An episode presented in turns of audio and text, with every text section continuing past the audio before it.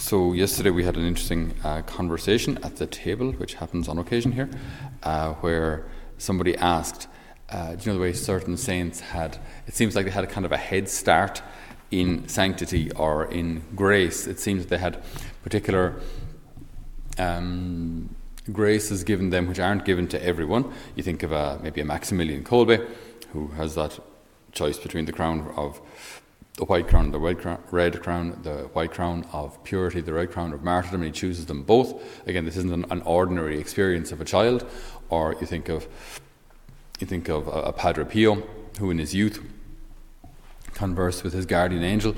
You think of a Carlo Acutis, similarly, uh, who in their very in a, at a very tender age uh, seemed to have somewhat supernatural experiences, just a, a supernatural awareness of of uh, grace-filled things. Uh, so then there's just then there's you, you know, and you're just normal. Uh, so we don't have these uh, spectacular, special gifts or, or, or graces. So uh, the, the the question then was phrased, you know, are some kind of predestined uh, to have greater sanctity than others? And we have to be very careful of that word predestination, because it sounds like that some are kind of automatically on this track towards sanctity, which the rest of us can't achieve because the Lord didn't choose us for sanctity. So we, that's not really the case. Uh, the Lord wants sanctity and holiness and wholeness for everybody. So how do we understand then the the difference, if you will, in, in the graces given to certain people and maybe your situation, which doesn't feel as supernatural at all? So I think one of the, uh, the key things to understand here is that the Lord will always give us what we're capable of, and will always give us what is good for us. Like any good parent, uh, again, we've used this example quite often, but uh, any good parent will give their child what is good for them. Now, what is good for the child may not exactly be what the child wants. For example, broccoli or cod liver oil.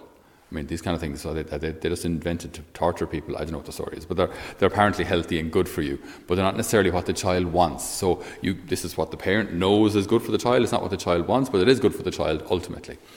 So at times the Lord, that's kind of the, that can be the Lord's will for us, that at times, yes, uh, what in his providence he allows happen isn't exactly pleasant at the time, but serves a greater purpose. It serves a uh, Uh, a purpose maybe of, of healing us or teaching us or giving us an opportunity to grow in a certain virtue. But basically in his divine wisdom, he knows that even though this, this experience may not be pleasant uh, or may be downright painful, that there is a greater purpose to it. So that there are those kind of experiences. Then th- there are experiences then where, like, a parent may just simply allow a child or give a child ice cream or cake, something that's entirely unnecessary, entirely well, unnecessary for the survival of the species, uh, but just given for fun, just given for joy. So there are occasions when the Lord will allow or provide something for us that's just for our happiness, simply for our happiness. I mean, the the world or the universe, it doesn't have to be beautiful. It doesn't have to be. It could be all grey and designed by communist Russia. I mean, it could be. It could have been.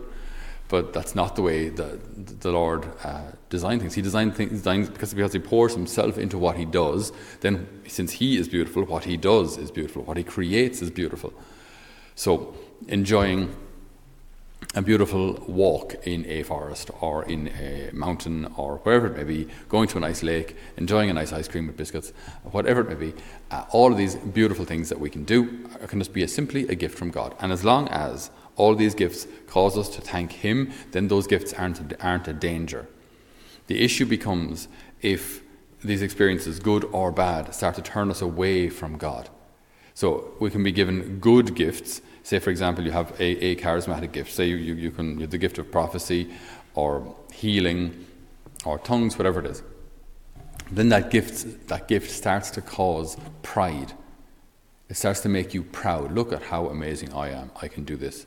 Or whatever gift, it can be anything, anything intelligence or music, or as long if that gift starts to, to cause me to be proud of my gift and not of the giver of the gift, now we've got a problem. Now I can't actually be trusted with that gift. So it's back to the parable of the, the, the talents. You know, one is given five One is given two, one is given one. The one who was given one, one talent. So he has a certain quantity of of, of silver in that case, but uh, we can also think of it in terms of ability. Rather than use that ability, rather than use that, that capacity he has for whatever good uh, he can do, he buries it and does nothing with it. And all gifts are given to us to serve others. So he missed the point. It's not just about, you know, God, you gave me a gift, now I give it back to you, there you go. I didn't waste it, I didn't waste it, I just didn't use it. That's not what they're given for. They're given for others. So, any gift we're given, if we use it for the greater glory of God, then we can be trusted with more. If I'm given a gift and I use it just for myself, or I don't use it at all, then I can't be trusted with more. So if a saint is given a certain grace, now they, they have been given a greater responsibility, they've been given more grace, but also I'm sure that they, because they collaborate, like Our Lady, because they collaborate more perfectly than we do with grace, then they can be trusted with it.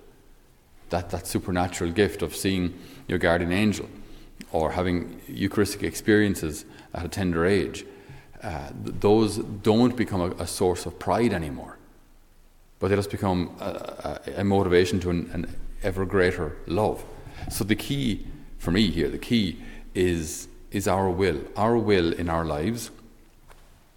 Our will is what really defines us as us, because it's it's it's uh, a lot of things can be swayed. Our emotions sway a lot, uh, depending on whether we've slept well or eaten well or whatever whatever difficulty or struggle we, we may be going through. But our will ultimately decides what happens, even before God. Our will reigns supreme, because God can offer me his mercy. He, as the divine creator of the universe, can offer me his mercy, and I can say no, my will my will so I can refuse God, me, a little ant, right, little ant in front of like a human being, right? That's, and even that isn't a a big enough gap, right? But a little ant, you are so insignificant, my little friend. I spent the morning hoovering up flies. A little fly, there we go, a little fly uh, in front of a hoover, or in front of a human-wielding hoover. No, hang on. Hoover. The other way around, isn't it? Anyway. Uh, uh, a little fly in front of a human being, so insignificant.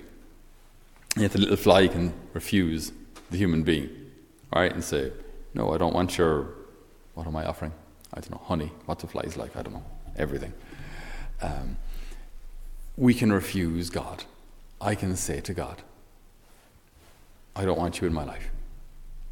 So my will, see, this is this is the thing that, that so gently, so patiently, the Lord is trying to win. He's trying to win our will. Do you choose me? Will you love? Like like love is also, it's, it's an act of the will. You know, we we choose to love. It's not just an emotion, not just a feeling. We choose to love. Will you give me your will? And this is this is the the the the, the this is the struggle. Like we hear today that in the gospel, like the scribes and Pharisees, they understood the liturgy, they understood scripture, and they held both as sacrosanct. So they kept adding more and more rules and regulations just to try and tighten up the liturgy and, and living in accordance with, with the law of God. Okay, so they had all the rules and they had the knowledge. But ultimately the will, the will wasn't right. The will wasn't good. The will wasn't to love and to serve. The will was very often to control and dominate. So like they, they, they took the law of God and then they turned around to their own will.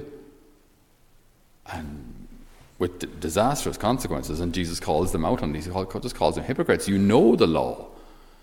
You know what you're supposed to do. But why, why won't you show charity and love towards the widow and the orphan?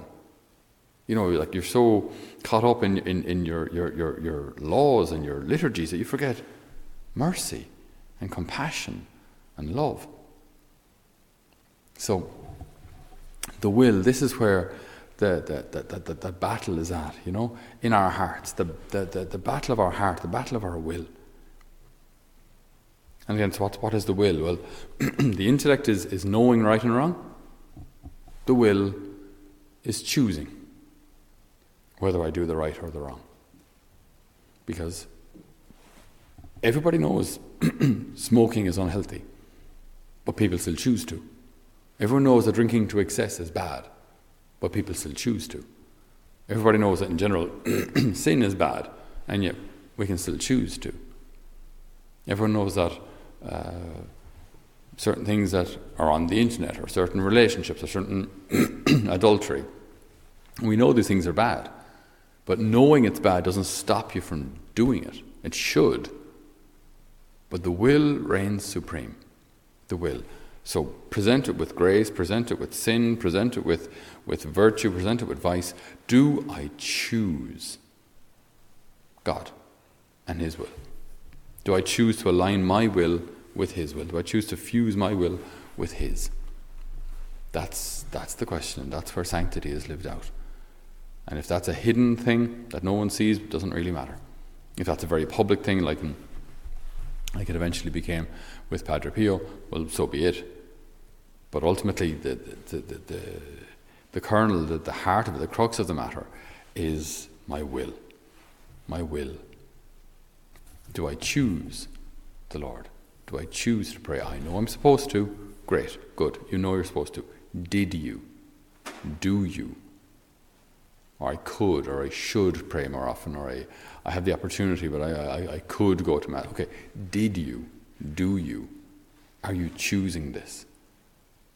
Otherwise, it's just head knowledge. And knowledge is fine, but knowledge isn't what gets you into heaven.